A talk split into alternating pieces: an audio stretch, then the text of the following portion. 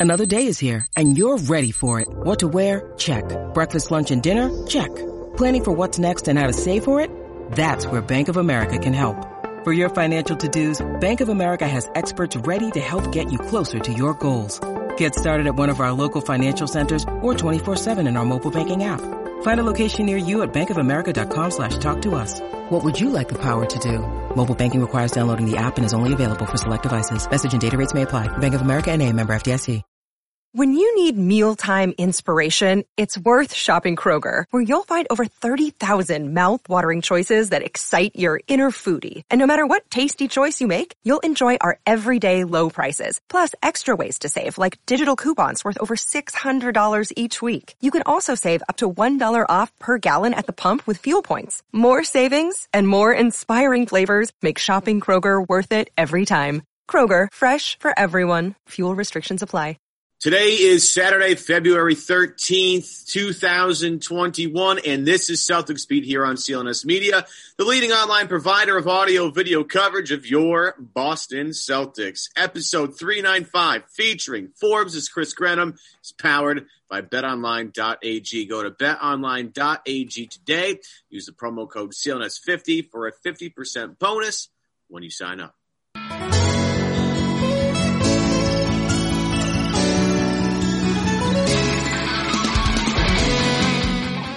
All right, welcome in everybody. Evan Valenti solo here on this Saturday. Adam taking the week off, should be back next week. Happy to be here with Forbes' Chris Grenham, coming off a loss to the Detroit Pistons last night uh, on a Friday night after what was you know a, a, tough road trip on the West Coast. Chris, they go three and four on the West Coast plus these two games at home. I just kind of lumping them all together because it's you know been kind of a an interesting road trip for the Celtics, and I lumped these two into the end because it kind of encompasses my first point. I'm not wasting any time here. We're gonna get right off, uh, right right into this right away here.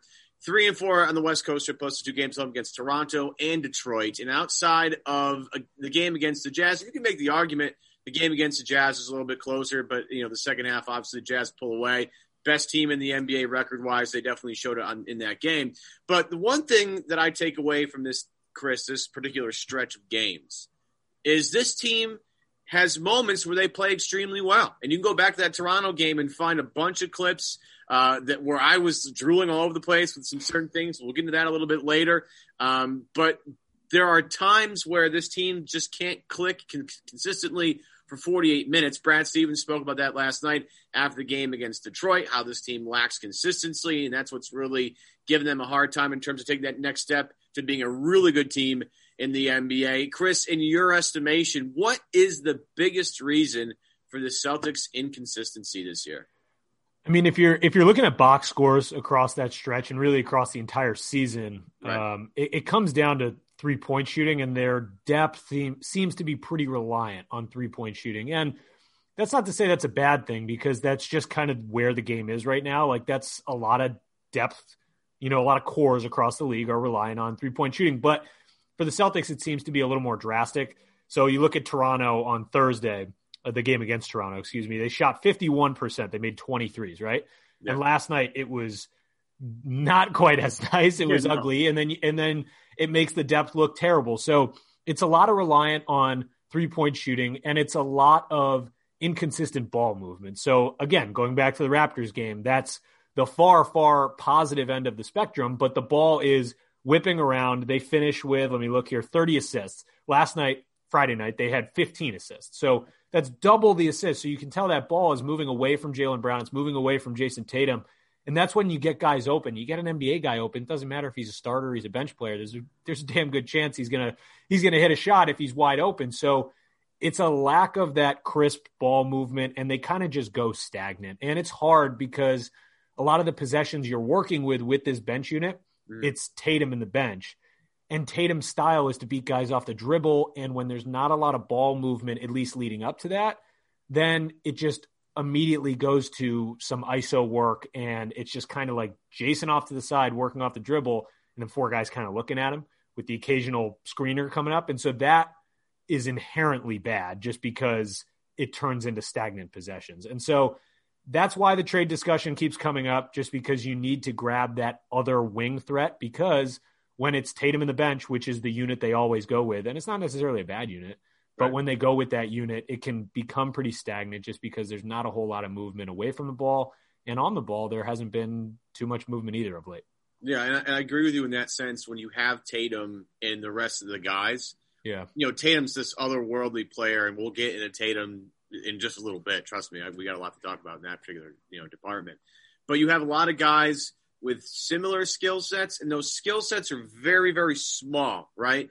Like if you want to have, and we'll get into more of these things, but like let's say you have the lineup of you know Tatum and Kemba and Brown, and you know we'll we'll throw Semi out there because he's been the starter lately, and Daniel Theis.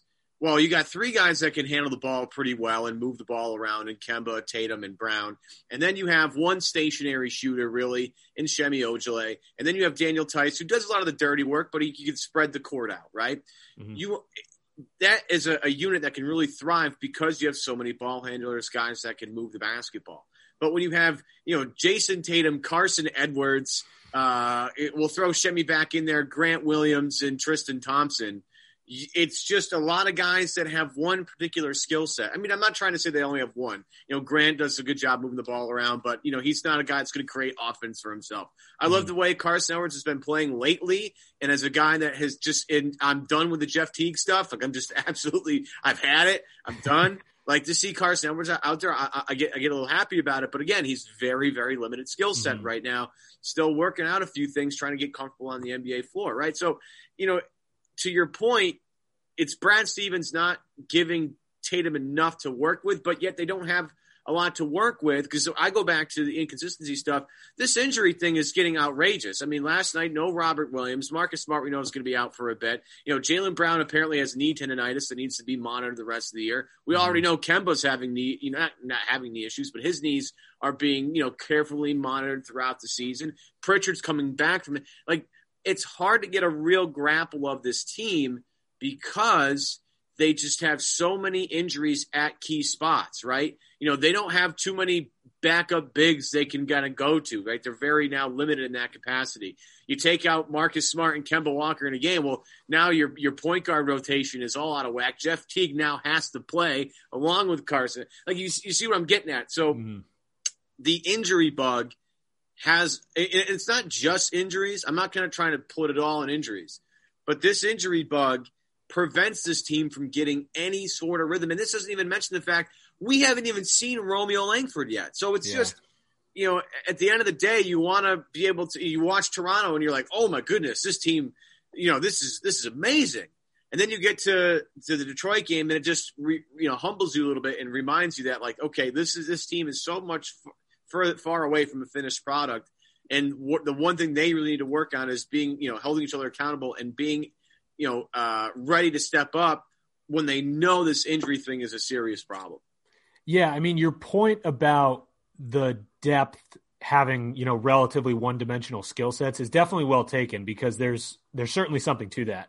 You look at what Brad Stevens is working with right now, and again, like you said, the injuries make this a, a hell of a lot more difficult than it it really was expected to be. You know, coming into the season, we knew that they were going to have a lack of wing depth and we knew that the bench could potentially be a problem. But the injuries to Marcus Smart, the injuries to Semi Ojeleye last night, like they pile up, and obviously Romeo Langford, like they pile up, and there's a trickle down effect. It makes things difficult, right? Because you already don't have a lot of wings, and say Semi does have to miss a game, say he doesn't play tomorrow against Washington or something like that. Like he's been playing very well. You're down another wing. And then it forces more minutes for probably Jeff Teague or another, you know, scorer off the bench. And that's that's a problem because you're bringing in these guards like Pritchard and Teague. Now Pritchard has been tremendous. He's been great. Yeah. He's probably been the best player off the bench. No but it is that makes your defensive versatility so so brutal. Like it, it's there's really no way around it. Like when you're forced to play Teague and Pritchard a lot, your defensive versatility is tough. And it's clear that Aaron Nesmith can't be out there defensively because he's still trying to figure it out. And that's fine because he is such a shortened training camp, like barely any preseason. No, he, he played a year and a half in college. Like it's, it's not crazy to say like he, he's around where he should be. Like it's not really to expect him to be a plug and play guy was a little bit unfair, but the one dimensional style of this bench is, again, I keep coming back to it, but that's why the Celtics need to be active with this TPE because it's so limiting no matter what direction you go. And Grant Williams has been really good, and that's been a nice perk. And Semi Ojeleye has been really good, and that's been a nice perk. And so has Payton Pritchard. But outside of them, there's a whole lot of nothing, and it falls off really hard. And yeah, Carsen had a nice stretch, but like you can't rely on him defensively. You saw against Phoenix, yeah, Brad rewards him with a start because he played well against the Clippers. He's just going to get bullied against guys like Devin Booker and stuff. So yeah, Chris Paul it, versus Carsen Edwards is it, right. It's oh, it, it's, it's just not yeah. Like like Devin Booker saw the saw the matchup with Carsen Edwards and went right at him immediately. Right. So that's just a tough matchup from the start, right. and it's hard because Carsen is still trying to develop into his own pro style where he was coming out of college as this volume shooter he's not going to be a volume shooter in a lineup with Jayson Tatum and Jaylen Brown and count like that's just not the way this works. So there's a lot of adjustments that need to be made um, for a guy like him, but you can't make them overnight. Um, so it's hard to blame them. But I don't know, man. I mean, the there's a lot of one dimensional skill sets on that bench, and I think more important than the scoring is the defensive versatility that it ultimately lacks, and that's that's a real problem. Was it rough for you watching Saddiq Bey go off last night? Because no, it wasn't rough at all, man. I was having the time of my life. I, I tweeted that back to Corrales. I mean, I love watching Saddiq Bey play, and I I led that train for so long. To have him, one, he played very well in the first game of the back to back earlier in the season against the Celtics. So to have him go for a thirty last night was just life affirming. It was a it was tremendous. I know Celtics fans didn't like it, but man, I, I enjoyed it. I'm a fan I, of all things Saddiq Bey. I caped for I didn't do it as hard as you did, but he got yeah. on my radar. Um, I mean, first off, I have a, a, a fiction for Nova guys only because yeah. you know I I long for the days of the older Big East when you know rivalries really meant something. In college basketball today, it's a little different. Mm-hmm. But you know, I always have a soft spot for like the the UConn guys, the Villanova oh, sure. guys anybody who wants to bring St. John's back to the promised land, I'm totally down for. yeah, um, right. You know, right. Seton Hall. I mean, I'm I'm down for all that stuff, and to watch the and I like, and I'm a big Jay Wright fan, so I, I am pretty much anybody that comes out of Nova lately is just like a really smart player. Just seems like a guy you should draft. You know, I don't know how you know the Jalen Brunsons of the world, and you're going to go back to all these guys.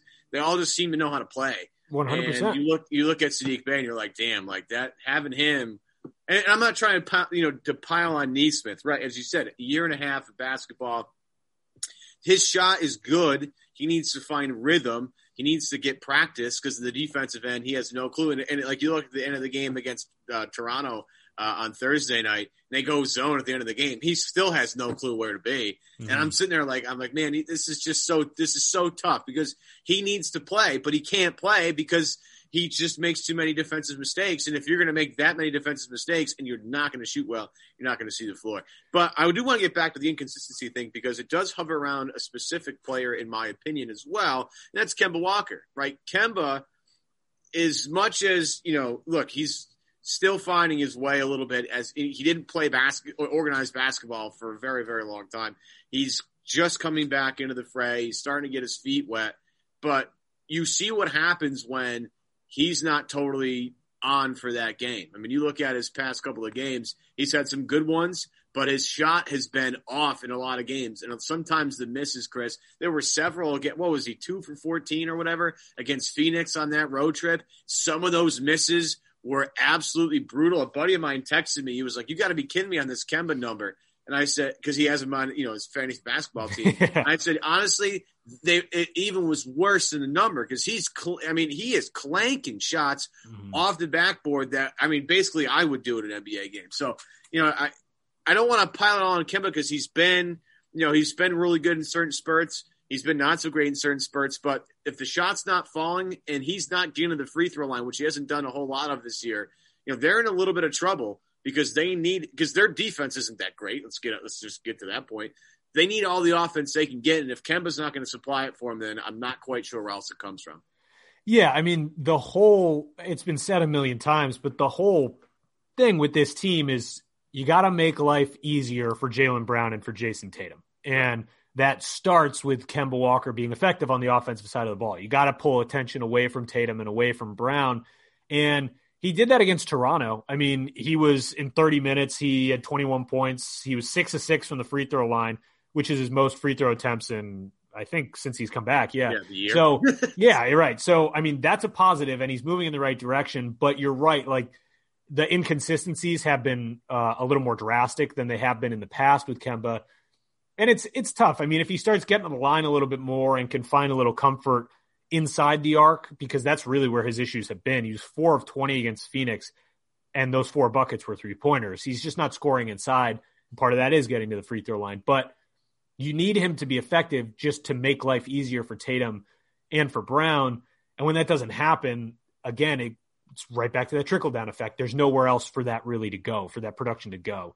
And so that's a real problem. I mean, the thing is, they're going to have to figure it out because for the time being, he's not playing back to back. So you're going to have to go against like Detroit last night. You're going to have to play without him, right? So it's not like you can just rely on Kemba having these great nights and helping ease the load off the top of the roster because there's going to be probably one game a week where you're not going to play with him. So, so that's going to be something they're going to have to adjust to. And it's worth noting that Pritchard has made that portion of Brad Stevens' life tremendously easier. Um, really on both sides of the ball. Pritchard's been pretty good defensively too. Oh, so no, that's been a huge that yeah, that's that's been a huge impact. But I mean, you'd like to see Kemba grab that rhythm as things move forward. But I've I've said it elsewhere too. It it really is like he didn't come back all that long ago, and I'm not going to keep defending him again and again and again. But it does take some time to kind of gain that rhythm back, and it's difficult when he's not playing back to backs, and he didn't go through training camp, and like that's that's really hard. And from a mental perspective, it's probably difficult for him to go back to his old self, where he's taking these hard cuts and these hard change of directions and change of pace where you know his knee probably still is not 100% and so that has to be a difficult adjustment too. So in my ideal scenario in my ideal mind there's a there's a world where he can slowly work back to his old self in the next month or so. Where's where's your concern level at here? Because you know this this is again it's a shortened season.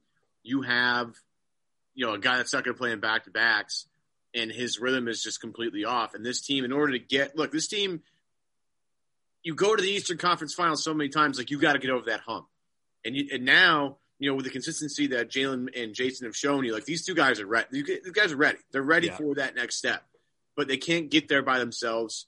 In this Eastern Conference, there are too many good teams. I mean, maybe in the older days of the East, when the West, the West is still stacked. I'm not saying it's not, but you know, the East has been weaker notably throughout the years. This year, it's not going to. Mm-hmm. It's you know, a little bit a little bit more even because the Nets have a full arsenal of Kyrie, Harden, and and and uh, and, and KD, and you know you have the Sixers, the different coach, look way different. You know you you're going to need Kemba Walker to be Kemba Walker for you to get past those teams, right? So where are you at here? Because we had Sean Deveney on last week, and you know, we're, we're, and we got killed for this, and I, and I don't really mind it. I, I the fact that you all are going to kill us for it doesn't bother me at all. But the, the conversation needs to be had. He's like, I've called some people around the league, and you know, you couldn't give Kemba Walker away right now with the way he's playing and the way that contract is. So that's to me a little concerning because you're you're counting on him to be a focal point of your offense to help Jayson and Jaylen, you know, get a little bit of a breather here and there. And if he's not going to do that, this team is nowhere near the team that they need to be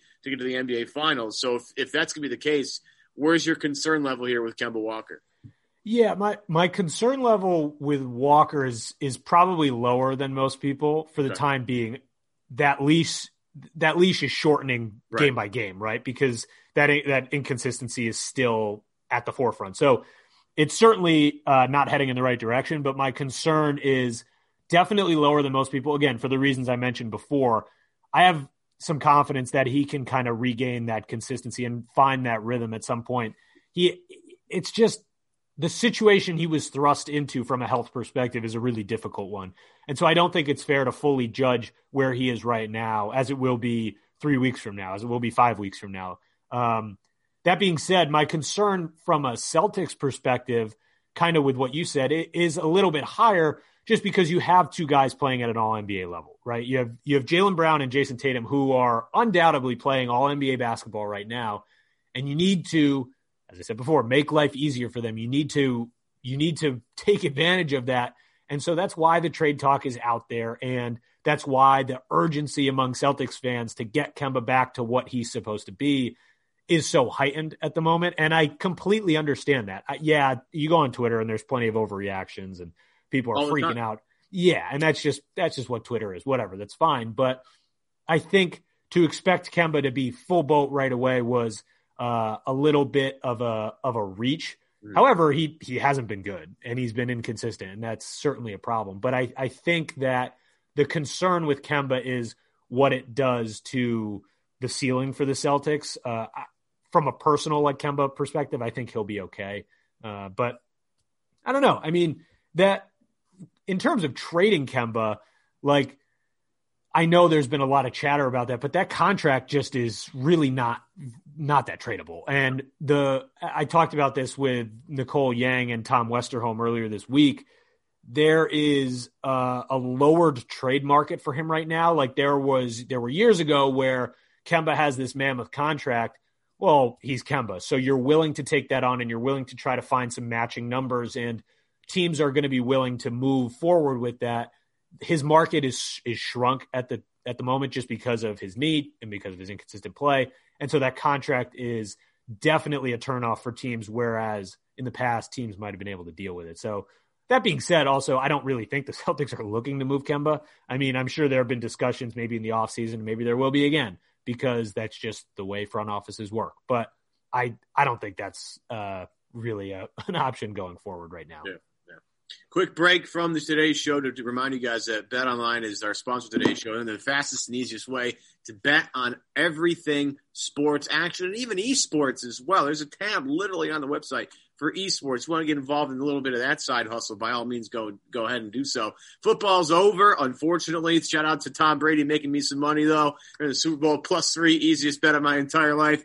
NBA still going, college basketball still going, and the NHL all in full swing. Masters coming up, the NCAA tournaments coming up, baseball season right around the corner. So get ready for some interesting uh, bets that could be had all at betonline.ag. Got some NBA title odds for you. Lakers, of course, the, the heavy favorite now, plus 220. Hard to argue against them. LeBron James playing.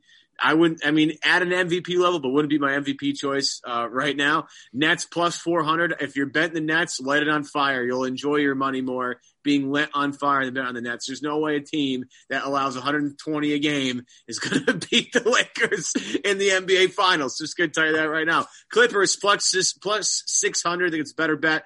Bucks plus 700. I'm not buying it until I see Budenholzer do something different in the playoffs. Sixers plus 1100. Jazz, the NBA's best team record wise, are plus 1200. The Celtics coming down at plus 1800. If you're betting the Celtics, you're probably betting they're going to make a move and that Kemba is Kemba's knee gets healthier again, and they have four scores that can really go toe to toe with anybody. That would be the bet. If you're confident they'll make a nice move, you could maybe dabble on the Celtics plus 1800, but uh, I would also sprinkle some coin other places just to maybe cover your losses on that one.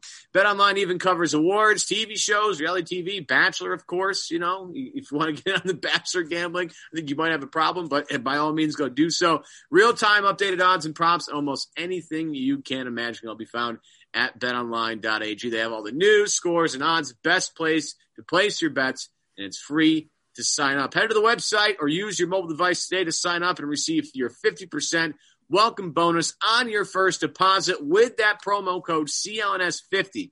Again, use the promo code CLNS50 at betonline.ag to receive your 50% welcome bonus. Bet online, your online sportsbook experts. Evan Valenti, Chris Grenham of Forbes, back here in today's show. We did a little pessimistic stuff off the top just because, you know, look, we're a little reactionary coming off the loss last night at the hands of the Detroit Pistons. But I do want to flip this to a very positive direction, Chris, because one of the things I've been super excited about, really happy about the last couple of games is point Jayson Tatum.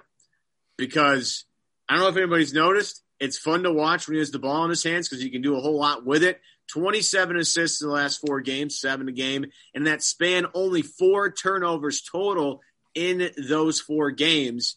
And as I watched it, I thought, again, I go back to the Raptors game as sort of a crutch. And I, you know, look, we're, we're talking about, you know, not a ton of games already this season. But I go back to that Raptors game and I looked at the way that floor was spread out. When you had Kemba, Tatum, Brown, Ojeleye, and Theis on the floor at the same time. with Tatum having the ball in his hands, you see how deadly this offense can be because you have five guys spread out. You can run four around one or five out entirely if you want to, but the floor is spaced, and it's really great because you have two guys, maybe two and a half of Kemba, that can beat you down off the dribble one on one regardless. So you got to shade extra attention that way. So it, allows you to get wide open three pointers for uh, a, career high night for Semi Ojeleye. Uh, Daniel Theis has been shooting the ball really well lately. You can allow guys like Brown, Tatum, and, and, and Kemba to work a little bit more off the ball. If Tatum's got the ball in obviously Kemba and Brown can work a little more off the ball. And if you have Kemba, you know, locked in as an off-ball shooter, Chris, life is great. So in my estimation here, I would say the best version of the Celtics in 2021 – has Jayson Tatum playing point forward the rest of the way. What say you? Yeah, I mean, it's certainly a nice option to go to if you're Brad Stevens. You can have him as the primary ball handler for various stints just because one, it shakes things up. And if you can have, like you said, Kemba operating as a, you know, solid off ball shooter, that opens up the world for the Celtics offense.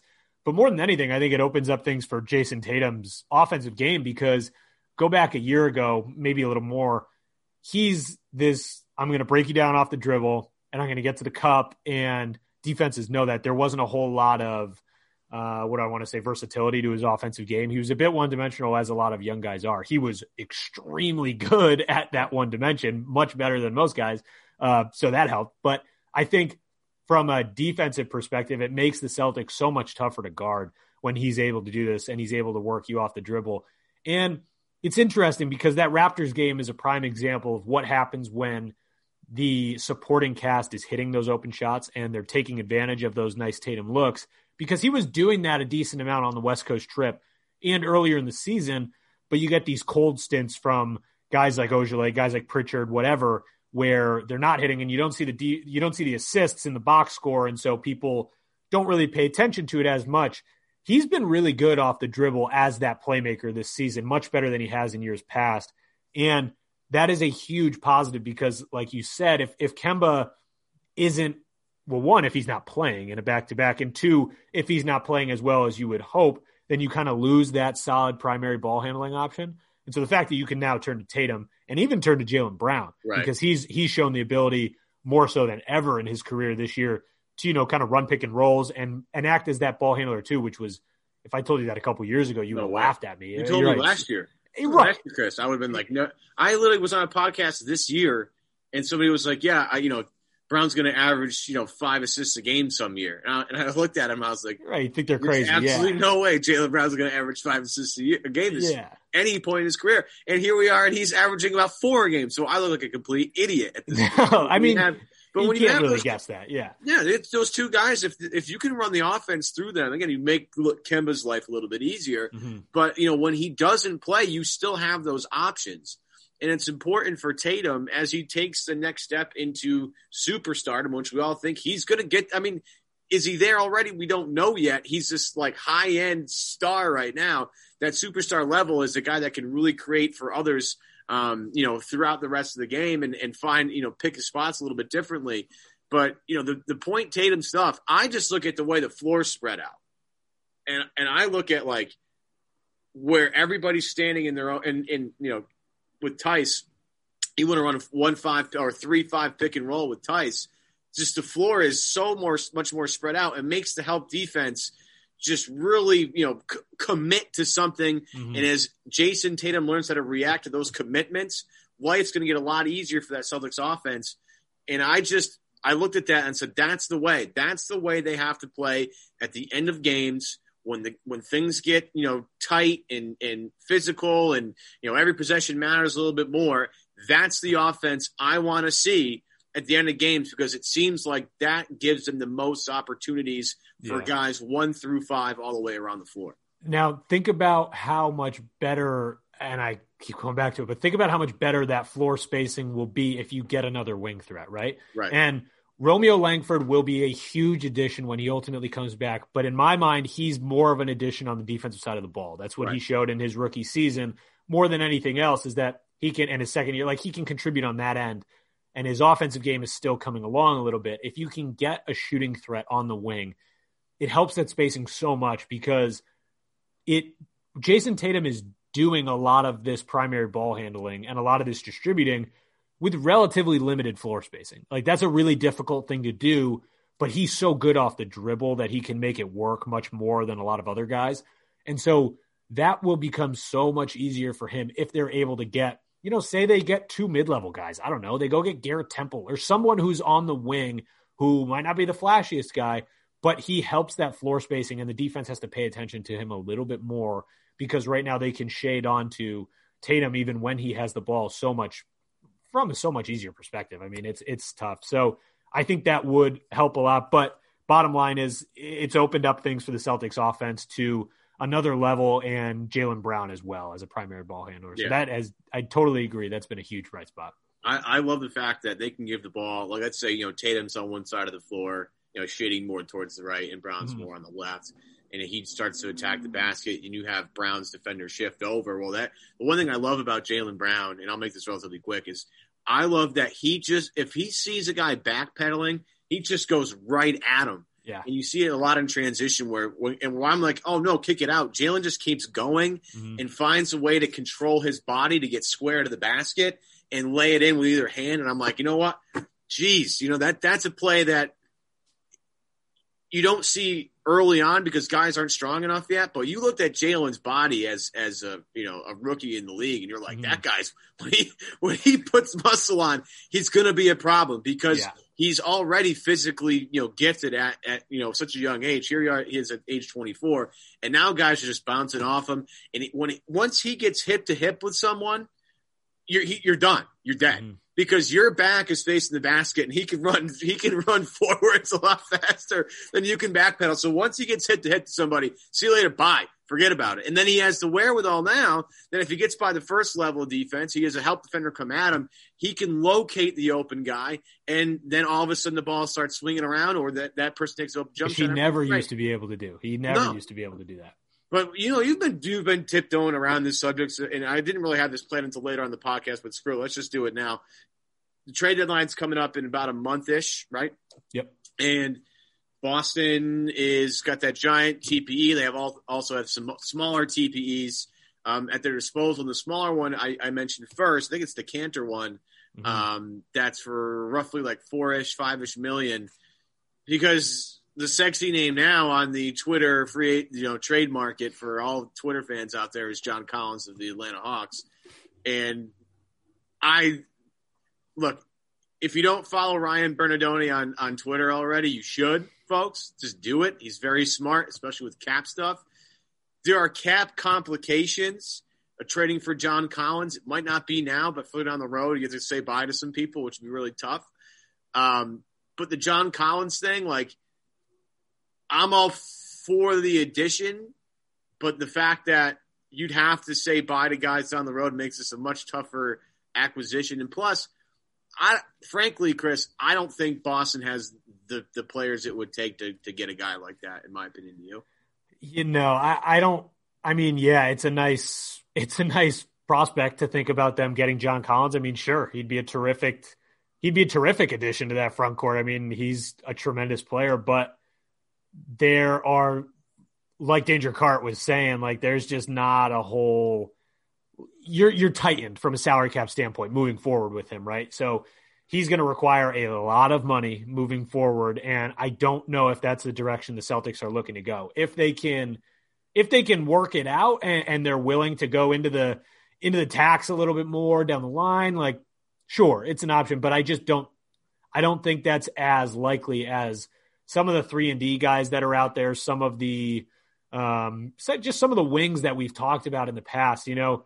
Uh obviously harrison barnes has been talked about a ton but yeah, you wrote, you wrote, an article on, on Forbes about this, about yeah. like the top guys in you know the the, the TPE possible realm here. You right. got Harrison Barnes, Thad Young, um, Larry Nance Jr. is on that list as well. Do you got you know you've advocated I think for Barnes in the past. Do you think yeah. that's the perfect guy?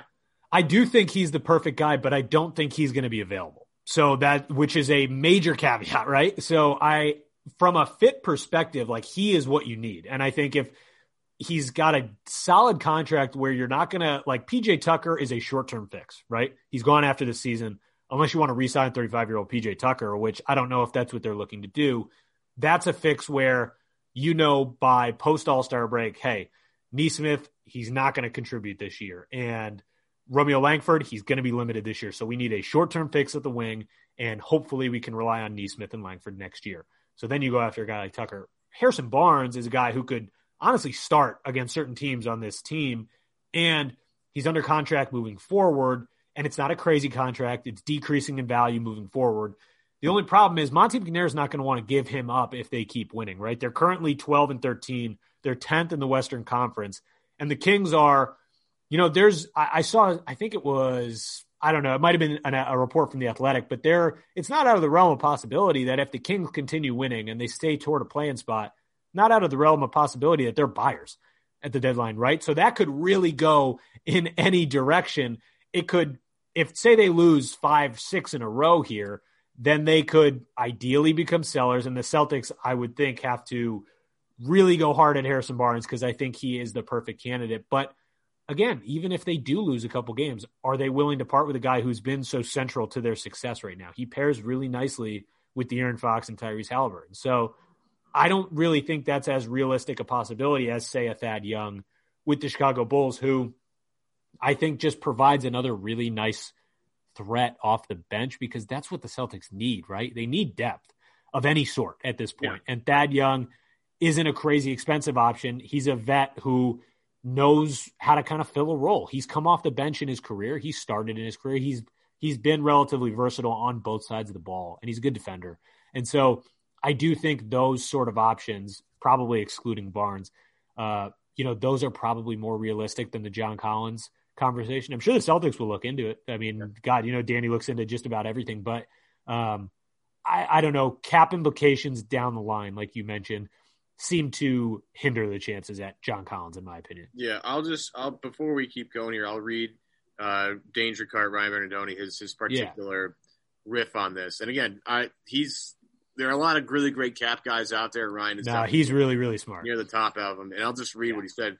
Quote, if the Seas trade for John Collins, they're either committing to signing him for a ton of money or hoping to recoup uh, one pick and then sign and trade after renting him for the playoffs. If you sign him long term, you're going to have to, have to move Kemba in the offseason and might lose Smart after next year. And I'm just going to leave it there because the thought of losing Smart at all bothers me. Um, yeah. You know, he's just the kind of the lifeblood of this team, and he's a guy that, again, impacts winning. So if you're if you're going to trade for John Collins, you know, be ready to potentially say bye to Marcus Smart. The, yeah. the Kings Ryan, thing, and, and, Ryan's right. Like this yeah, is a guy who's this is a guy who turned down a ninety million dollar extension this year. Like he, you're you're going to have to pay him a lot of money. So yeah, he wants a max deal. He right. He, he wants hundred percent max deal. And to be honest with you, he's pretty good. So yeah. You know, especially in you know a, a world of free agents that you know might not be you know, some guys might get snagged up and then all that, all of a sudden there's a bunch of money out there, but for not a lot of guys like you know signing you know Jaylen Brown to the contract they did when they did was amazing because there was so much money available 120 yeah. million for Gordon Hayward, which was worth it by the way. I was yeah. wrong about that. Um, uh, he's been unbelievable in Charlotte, but that kind of money for Gordon Hayward would have been there for Jaylen Brown. That's that's just my point. Mm-hmm. Um, you have the, the Harrison Barnes thing is so infuriating because like look, the Kings, you're not going to win anything. Like you're you're in tenth place, and this is a, I get frustrated because this is a year where if you want to tank and bottom out, this is the year to tank and bottom out. There are so many good guys that are going to be available in the lottery this year. You can name a whole bunch of them, and like everybody's top five is much different. And even after the five, there's a bunch of guys like six through ten that could be really good impact players. Like you don't have to get, uh, you know, Cade Cunningham or Evan Mobley or Jalen Suggs or Jonathan Kuminga who played really well yesterday. I mean, there are so many guys going to have a significant impact on your on your team that are much better for your cap going forward, et cetera, et cetera. I, you mm-hmm. know, the Kings thing will continue to bother me, but they, you know, look, I don't run the Kings, so it's not my, not my thing. My question for you is: Would you would you rather overpay to get hair? Like, let's say like you have two deals on the table. One's for Thad Young or whatever your favorite like second prospect sure. or second trade target is, and Harrison Barnes. And you know the Kings like, yeah, we're we're willing to move Harrison Barnes, but you got to give us a little something extra. would you be willing to go that extra mile to get Harrison Barnes versus Thad Young or Larry Nance, who I like quite a bit, or you know other you know ex player here guy? Yeah, I, w- I would. I would give up a young player and some draft capital for Harrison Barnes if that is an option. Who right. again, who knows if that'll be an option? But I certainly would. Comes back to what we were saying earlier. You have two players playing at an All NBA level right now, right. right? You need to take advantage of that, and you can't just sit by and kind of let. You know, I like the idea of giving up a young player and some draft capital for Barnes significantly more than going and getting, for example, two mid level guys. Like, I just think that's far more appealing. And I think the market for some of the guys the Celtics should have had interest in has shrunk a little bit because of injuries. You have Aaron Gordon, who went down with a nasty ankle sprain. Yeah. He would have been another really nice target. Again, that's someone who you probably got to throw some significant draft capital and a young player at. So, again, asking price there, very high. Larry Nance Jr., another name who the Cavs might not even be looking to part with because they have guys further up their trade totem pole that they need to get rid of before 28 year old Larry Nance. But again, his market is kind of dwindled now because he's had surgery on his finger and he's out six weeks. So the market has shrunk a little bit. And I think Barnes has continued to be the ideal option. If the Kings are willing to listen, which still remains a very important and valid question, then I think the Celtics should be willing to part with a young guy and part with some draft capital because you have to take advantage of their current situation and make life easier for the way Jaylen Brown and Jayson Tatum have played, which is incredible. Right. I want to finish up here, uh, even though it wasn't quite the order I wanted to go in. I do want to take some time to just throw some praise at Semi's way and at Grant Williams' way because those mm-hmm. two guys have been playing out of their mind. Shemley, especially. Yeah. And, you know, he goes down to the injury last night, obviously, because that's the way the season's gone so far. But coming off a, a career high 24 against Toronto, the shot looks I mean, he had a weird, and people pointed out he had a weird stretch where he wasn't. He didn't look like he was finishing the mm-hmm. way he normally does. Like he has a really nice, strong, like set base when he finishes, and he holds that extension.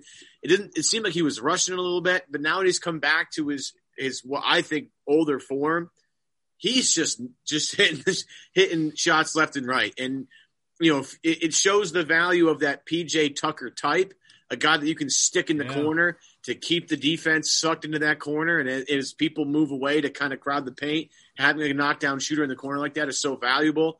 You know, if Semi can pr- prove that he can do that at a consistent level, then the need for a PJ Tucker type of guy is gone because essentially what you're getting is you know, okay, maybe not as versatile PJ Tucker, but doesn't cost as much.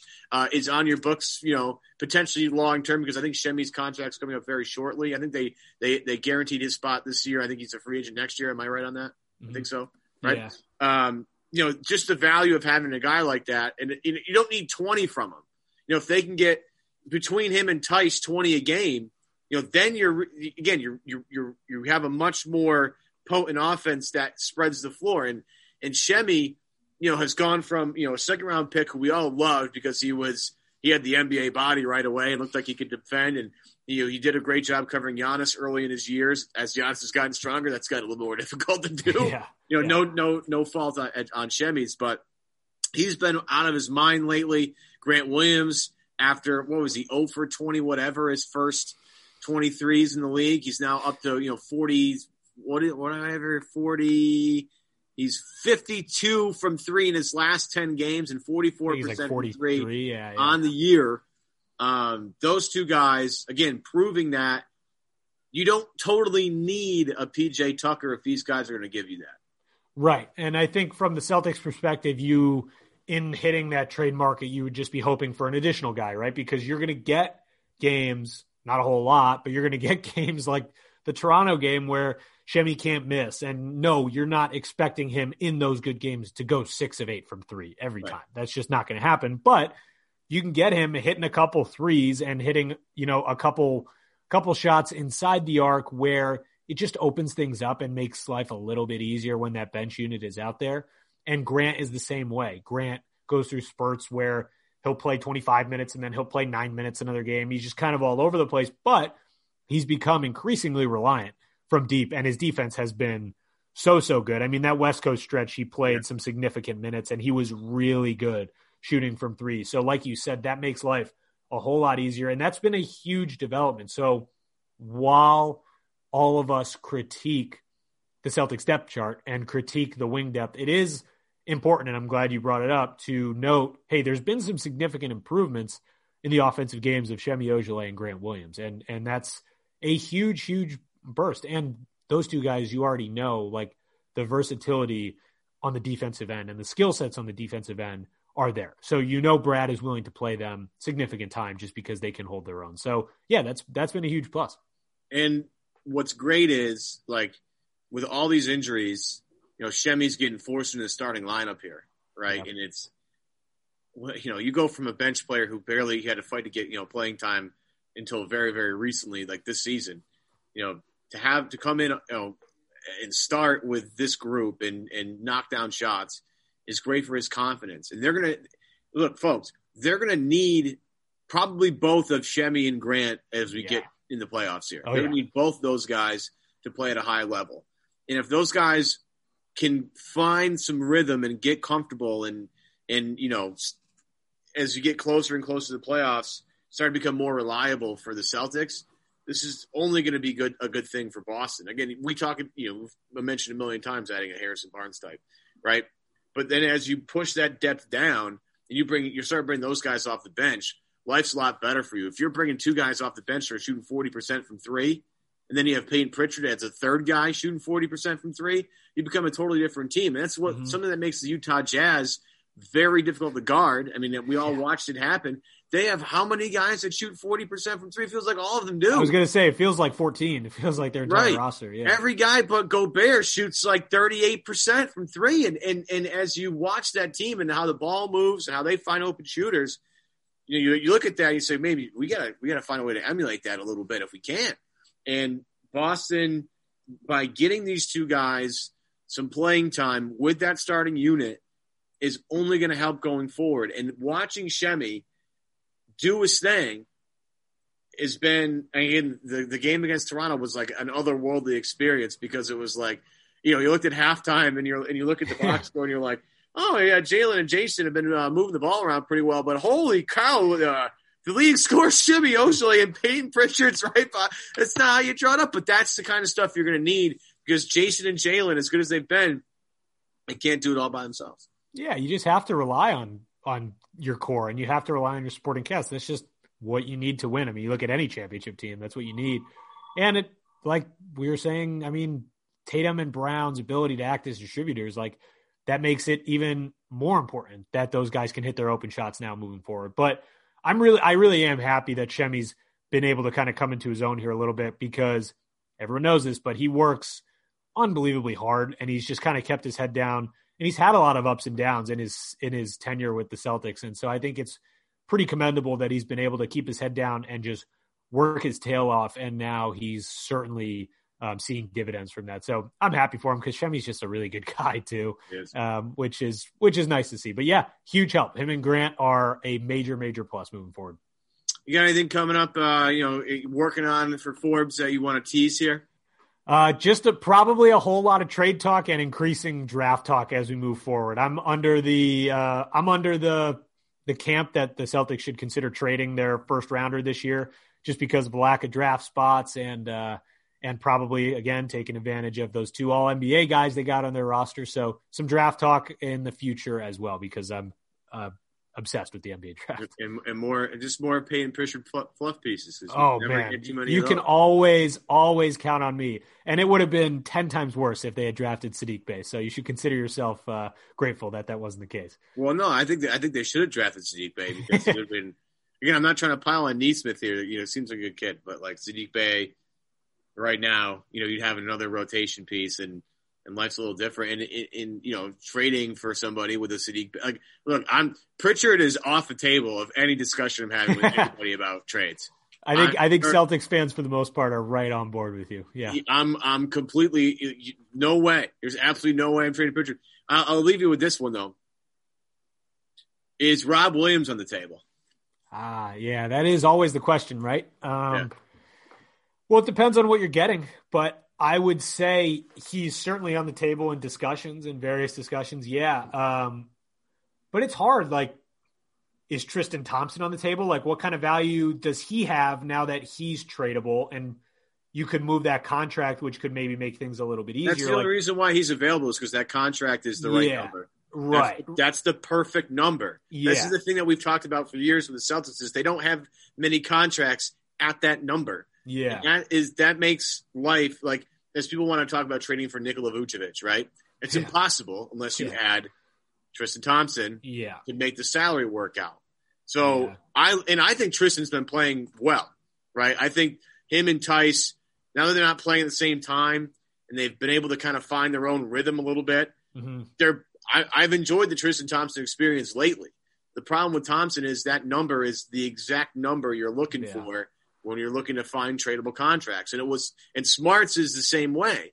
But like you have to pry Smart from my cold dead hands before you get him off the Celtics, right? Yeah. So yeah.